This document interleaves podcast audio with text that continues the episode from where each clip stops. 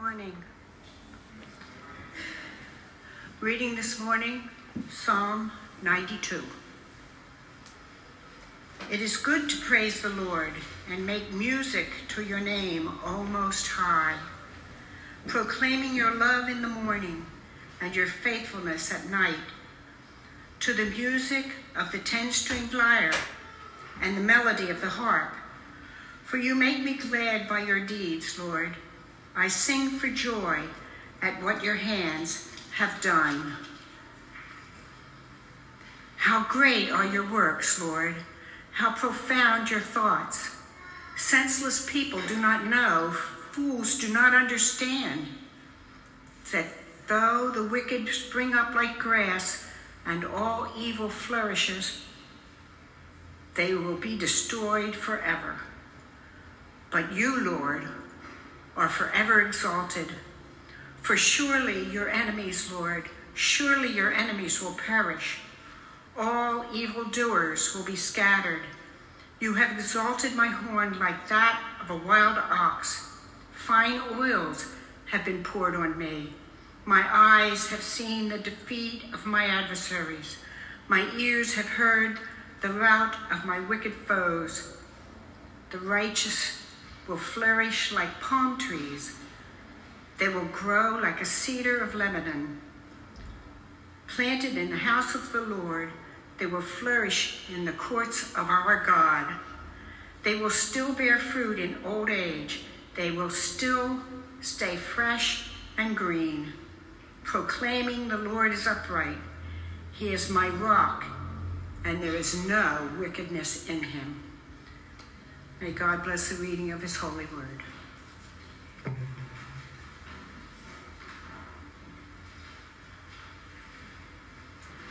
Thank you, Pam. So this morning's sermon is essentially going to tell you why it's good that you're here this morning, just to give you a heads up, because it is good to worship on the Sabbath day. And so the title of the sermon is um, a Sabbath song, and that comes straight from, if you're looking in your Bible, Psalm ninety-two, at the very top, it says a psalm, a song for the Sabbath. And so this psalm was written for days like today, when we gather together on the Sabbath day, God's chosen day for rest and for, and for refreshment. That's what this psalm is for. So that's what we're going to be trying to discover together this morning. But just to get us started, because we need a little bit of an entry point into this, um, have any of you seen the Snickers commercial that where um, this, these people are just acting totally unnormal and crazy, and they look different than what they're supposed to, and they just, something's very off. And then, and then they, someone hands them the Snickers bar, and they take a bite, and they turn to normal again. And the tagline is, yeah, you're not you when you're hungry, is the tagline. Hangry is what it is. And so you're not, you're not you when you're hungry. Um, and so maybe the opposite of that would be another commercial that I see often, which is by Red Bull, which says Red Bull gives you wings. And so you see the person fly off when they drink a Red Bull, because it's an energy drink. So that's like two ends of the spectrum. One is when you're hangry and you're not you. One is when you drink an energy drink and you have a lot of energy, so much like you feel like you're flying on wings. And so my question to begin this morning is, what, what makes you you again? When you are feeling the most depleted, the most down and out, what refreshes you? What do you go to consistently to be recentered, recalibrate, calibrated, refreshed? What is the what is the Snickers bar for your soul, you could say? Or what is the, the Red Bull that makes you fly spiritually, you could say?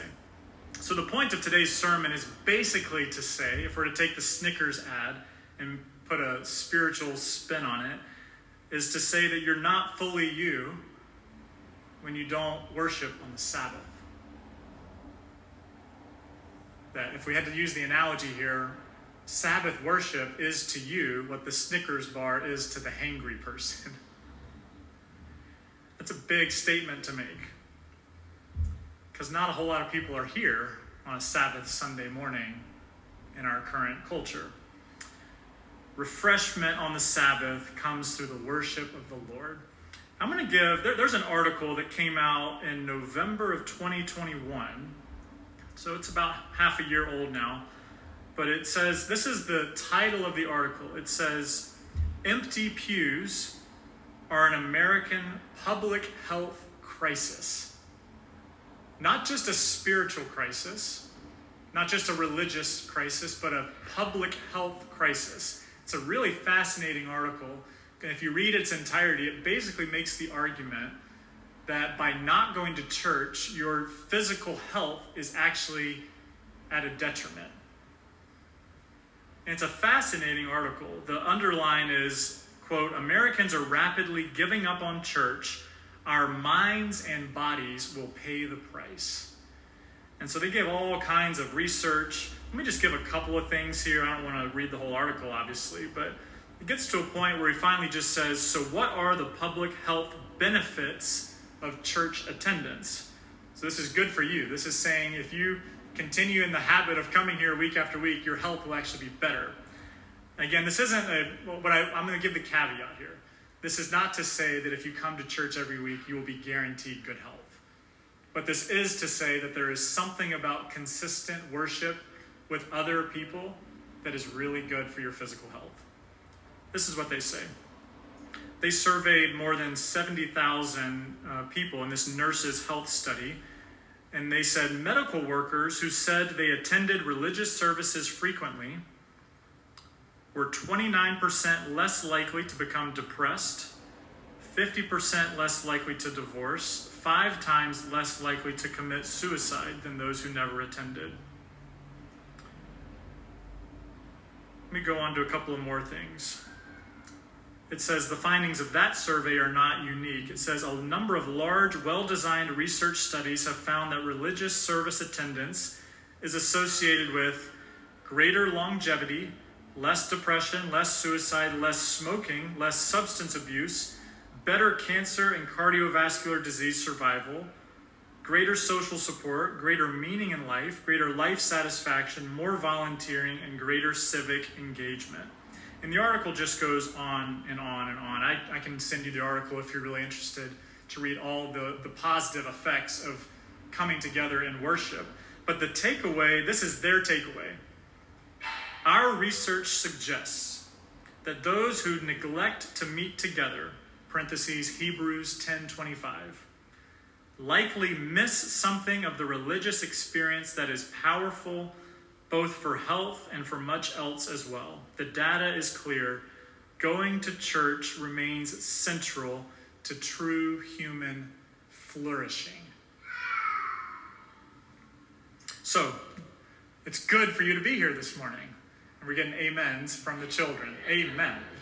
So, just a couple of things by way of starting.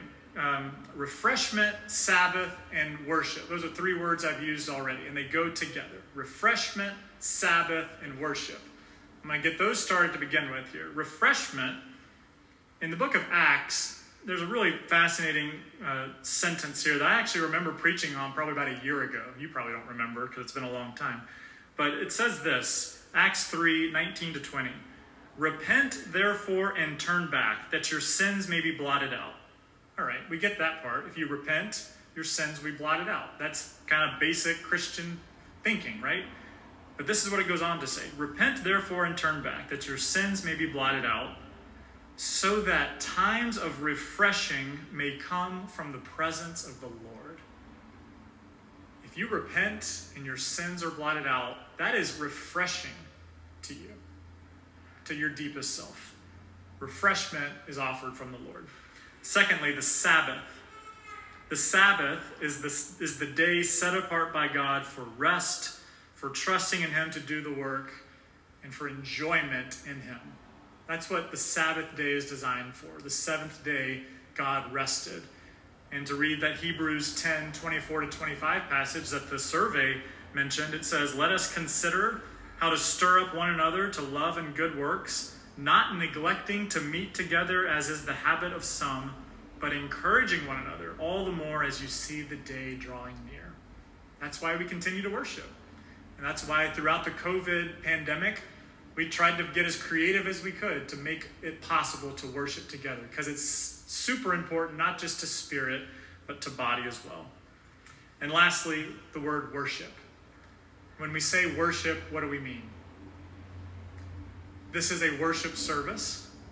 This whole thing has been designed week after week, not to entertain you, but to give you a space to enter into worship of the living God, giving glory and praise to God because he is worthy to receive it. So what kind of refreshment does Sabbath worship give? So if that's the intro, refreshment comes through Sabbath worship. What is the refreshment that it gives? That's essentially what we're going to give you in the next little bit. Three things, because I always seem to find three things, because if I do more, I run out of time. If I did two, it probably wouldn't be enough. So three is kind of where I settle on. Three kinds of refreshment: joy, enlightenment, and then here's this word again, we've used it all morning, flourishing. Joy, enlightenment, and flourishing. That's the refreshment that we're going to look at from Psalm ninety-two. So first one, joy. Let's look at verses one through four. So again, if you're in your bulletin, you should have a printout of the section. If not, you can find it in your pew Bible. Verses one to four introduces us to the joy that Sabbath worship brings our hearts and our souls. And so, again, uh, during our prayer time this morning, we, we prayed prayers of lament. We prayed prayers um, you know, for the Lord to, to lift us up. We sang the song just a, mo- uh, just a minute ago talking about when sorrows cease, we are longing for joy. And we come to this place this morning, again, not to be entertained, but to actually find the thing that we're looking for, which is in part joy. That song finished just a moment ago, when sorrows cease, then joy unspeakable will flood my soul, and I will be home. That is the ultimate day, but that also is promised for this day as well. Even if you look just at verse number one, it says this: it is good to give thanks to the Lord, to sing praises to your name, O Most High.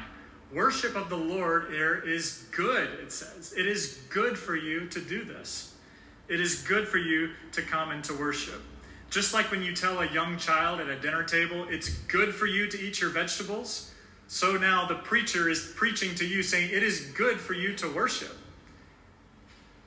And we're not going to spoon feed it to you, though we kind of do that, I guess, sometimes. I guess maybe that is what a worship service is, is a spoon feeding.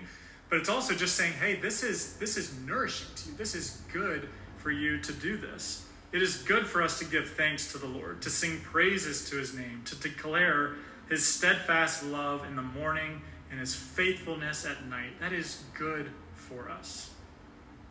Sabbath worship is a weekly reminder to take the attention off of us and put it back onto the living, redeeming, saving God. Do you ever, I mean, do you ever just realize how me-centered all of us are? Our lives are just full of me-centered problems that Monday through Saturday, we just, we run the gamut of me-centered problems. Our jobs, our careers, the house project you want to get fixed, your health, your retirement plan, kids, anxieties and addictions, stress about money. All those things are me-centered problems, which are things we need to get taken care of.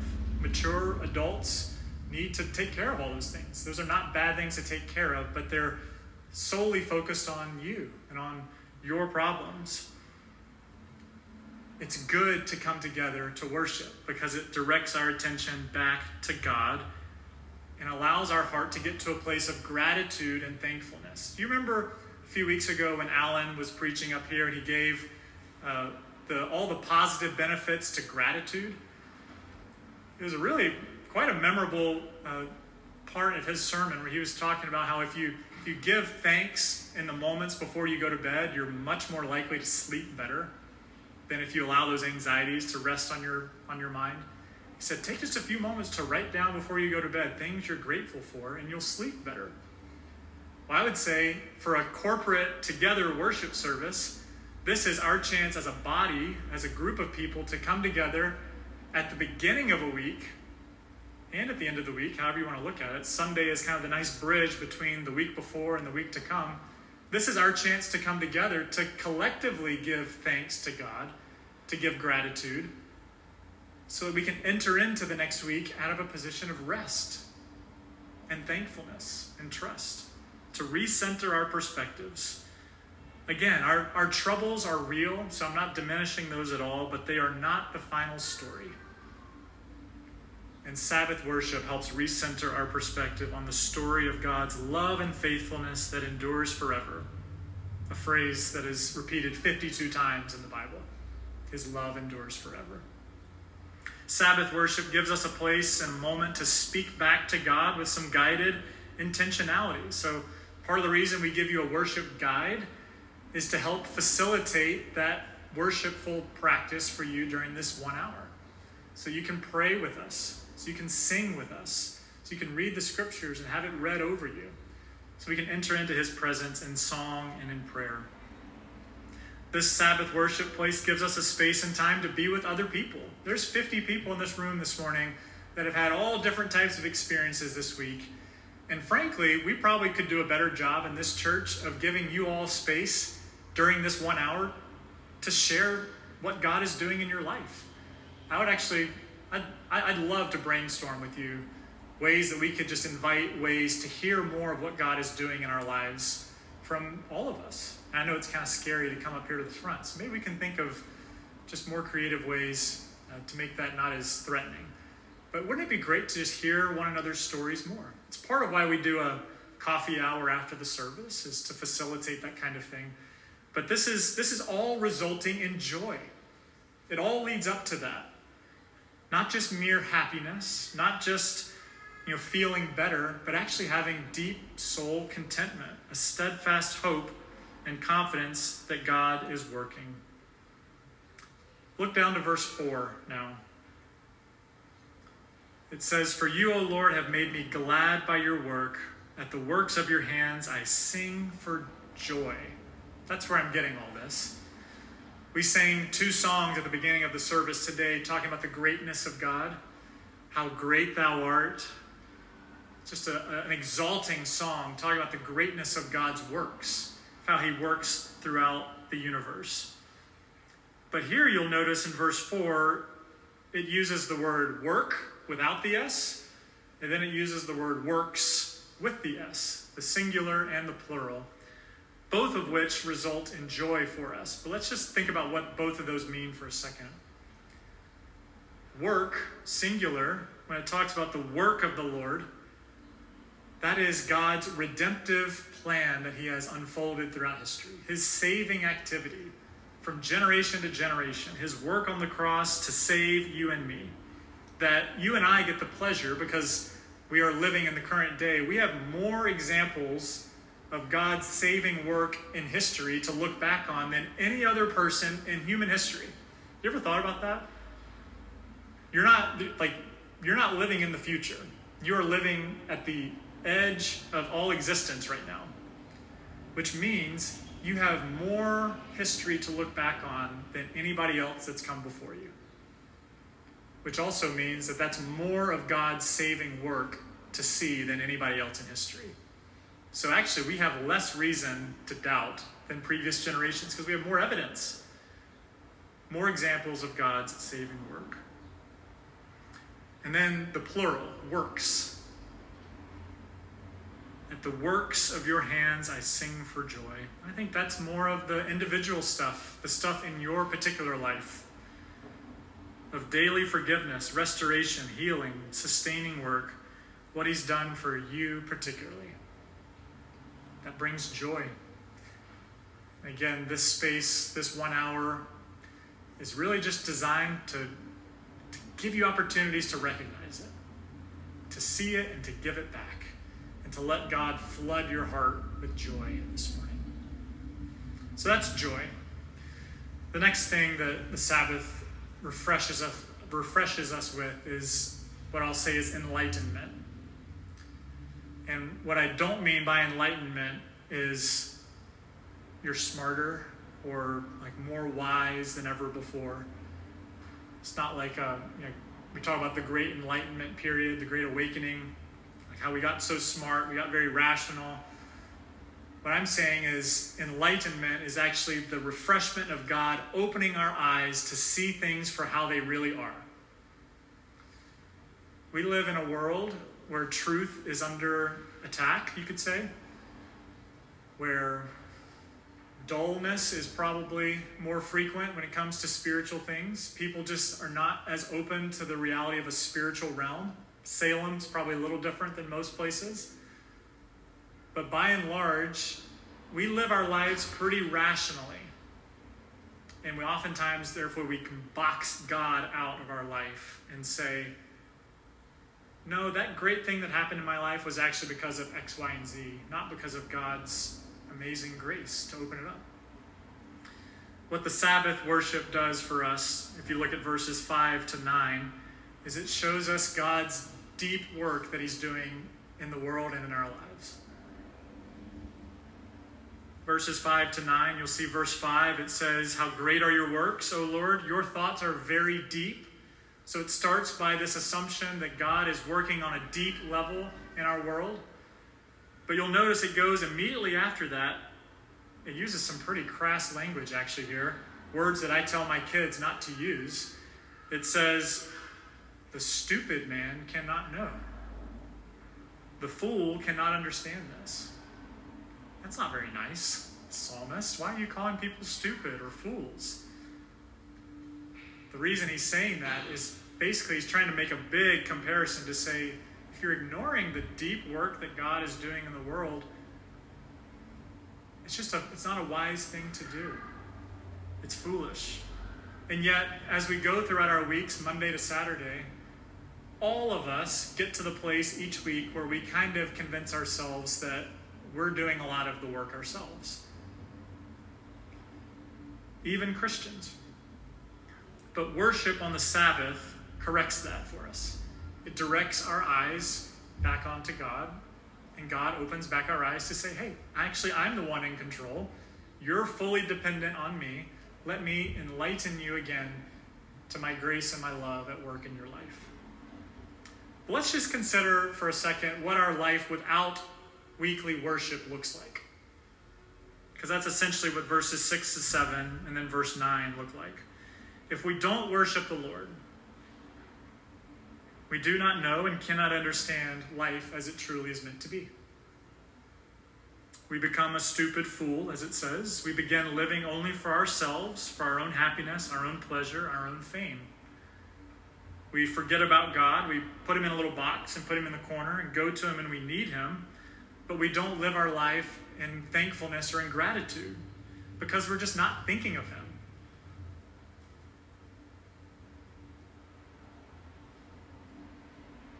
Ultimately, our lives are lived in the shallow end of the pool, which the shallow end of a pool is great for a, a toddler, and it can be kind of refreshing on a hot day. You can get your ankles wet, and if you fall over, you can kind of get wet, but ultimately, it's the shallow end of the pool.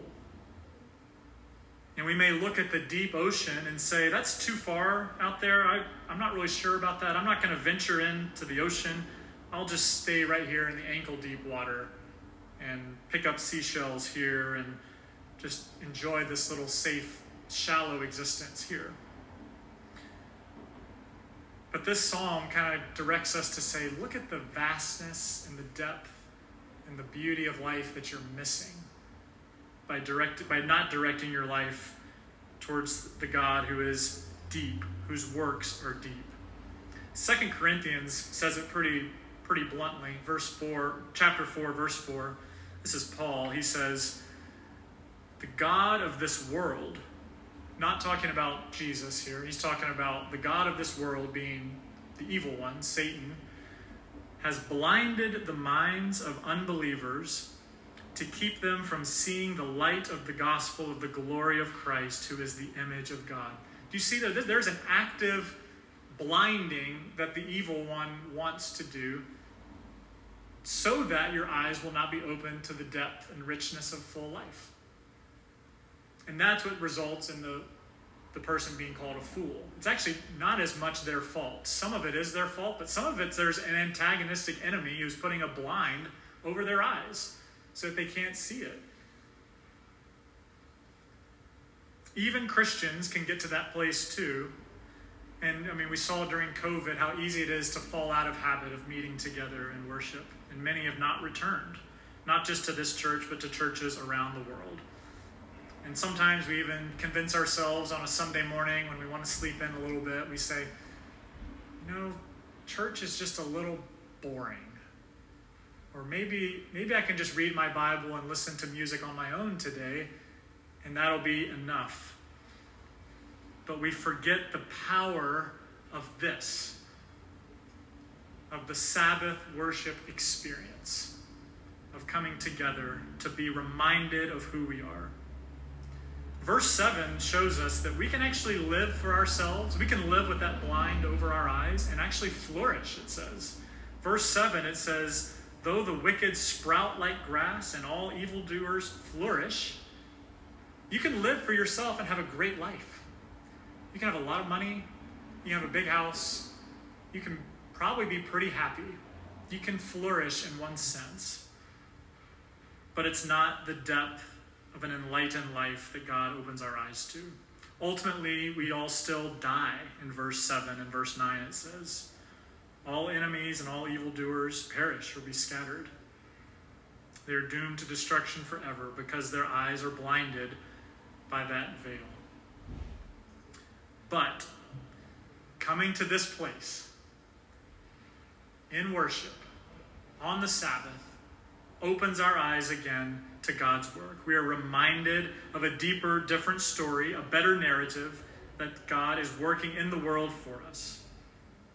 We are invited anew to look at the one who is above all things, verse eight, which gives us courage to step out again in faith for the week ahead and to follow him in faithfulness.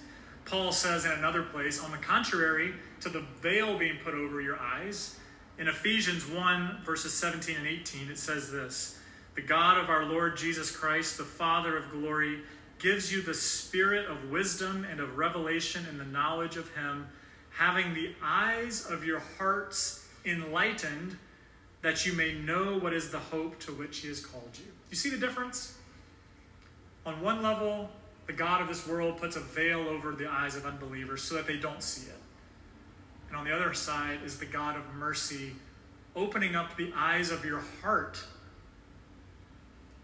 What in the, how do you have eyes on your heart? The righteous shall live by faith, it says. God opens your heart to believe and to experience the presence of the living God. And that's what you get in a setting like this. Again, that once a week spur, that reminder to live life not for yourself but for others. C S Lewis has a great illustration here to kind of open this up of, of what, what real Christian enlightenment is. He says famously, I believe in Christianity as I believe that the sun has risen. Not only because I see the sun, but because by the sun, I see everything else. It's a beautiful way of thinking about it, right? That's what, that's what the enlightenment of Christian faith is. When Christ opens your eyes, you not only see Jesus and see God with your heart, but you actually also see the world as he sees it, and your life is transformed. And this gets into our last point, flourishing. We said that this church is a church that exists for the flourishing of our city, and that includes you. I hope you know that, that you are part of that city.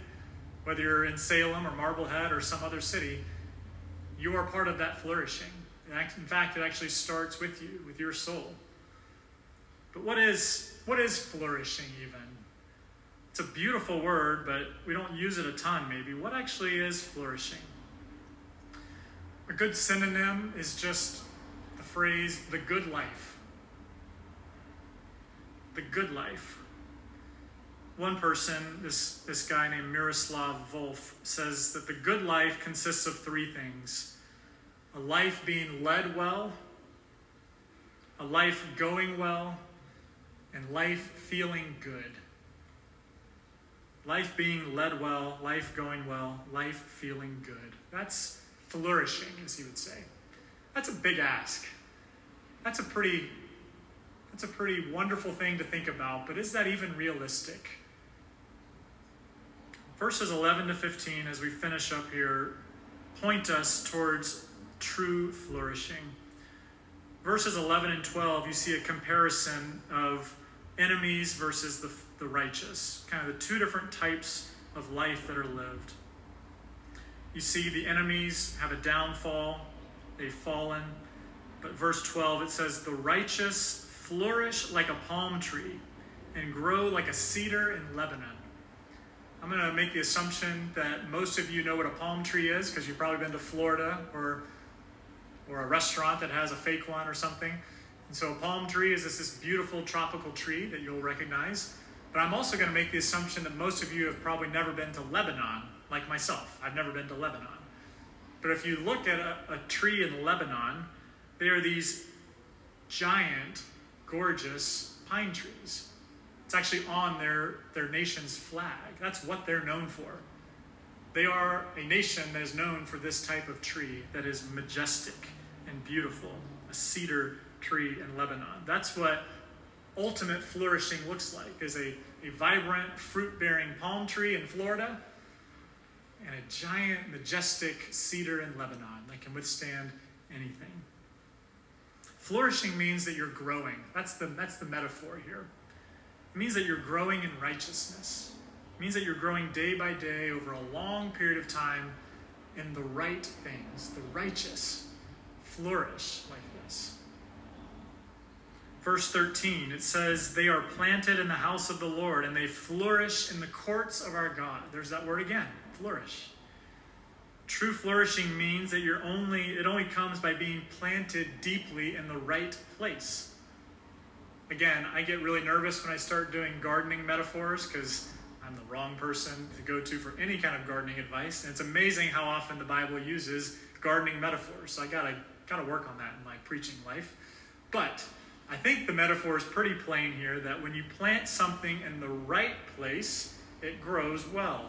If you plant something in the wrong place, it won't go well. Am I, am I generally on the right track here? Okay, okay, I'm on the right track. So where is a person to be planted in order to grow? In the house of the Lord, verse thirteen. In the courts of our God. If a person is planted there, they will grow and flourish. I don't think I really need to say anything else. That's a beautiful thought. There's an illustration here. I'll, I'm, gonna, you know, I'm just going to go deeper into these waters here while I'm at it. Sunflowers. I read this illustration recently of sunflowers that when they're planted, they are very dependent, like most plants, but even, maybe even more so than most plants, very dependent on the sun.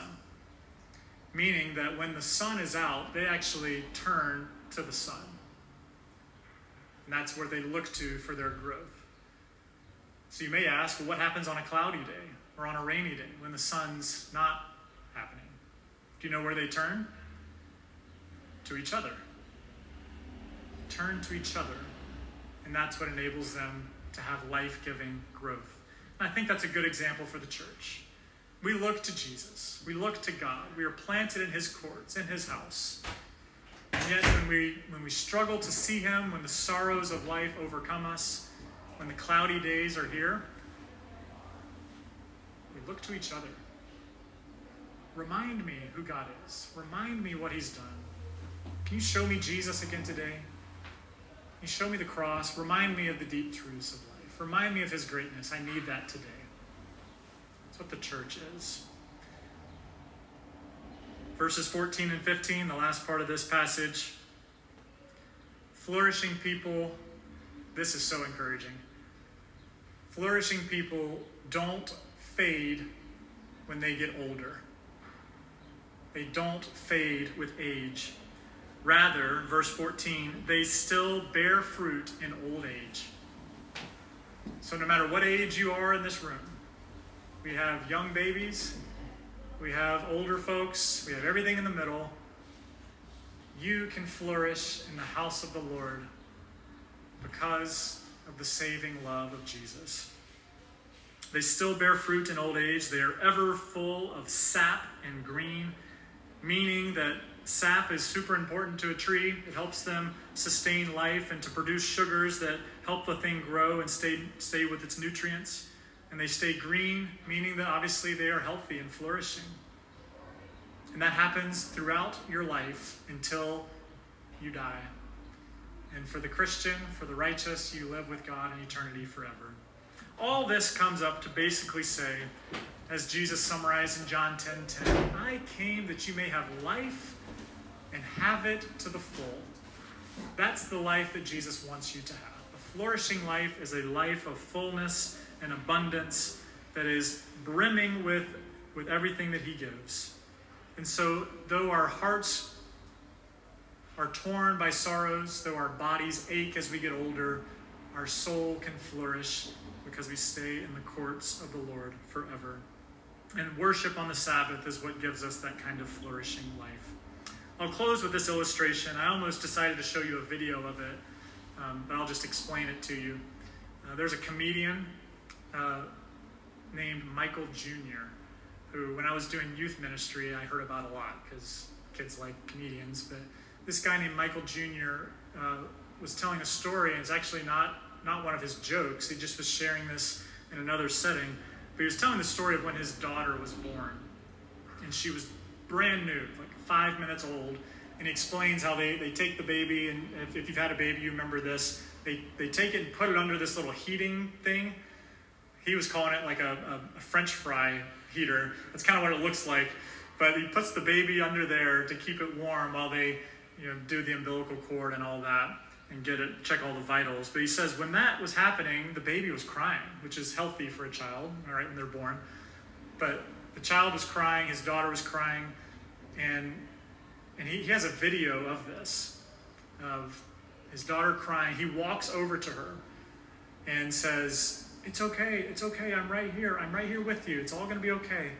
And she stops crying at the first sound of his voice. Immediately stops crying. And then he steps away and starts to do something else, and she starts crying again, because that's what babies do. And this time he goes over and he says, it's okay, it's okay, I'm right here, I love you. In the video, it's a powerful moment. She stops crying, and then she opens her eyes and looks at him. And he says, that's something. He summarizes it. These are his words. Here's the thing.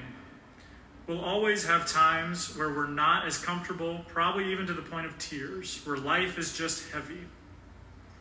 The key thing to do in those moments is to be still and listen for the Father's voice, because he is trying to talk to you. And I can tell you what he wants you to know is that he loves you. All you have to do is open your eyes. And so by coming to this place for Sabbath worship, we pray each week that it's a refreshment for you, both in a reflection of what your week has been like, whatever you've gone through, and whatever is going to come your way. We come to this place to listen for the Father's voice, to be reminded that he loves you, and to ask him to open our eyes so we may see him again and follow him in faith. Because look what he's done for us. He's died on the cross. He's rose again. And life is open. So let's worship him. Let me close us in prayer, and Javier will lead us in our final song. Heavenly Father, thank you for opening our eyes week after week to the glory of your name. Go with us this week. May we be refreshed and ready for whatever comes our way because of coming to this place. Thank you for the church. Thank you for, for speaking it into existence.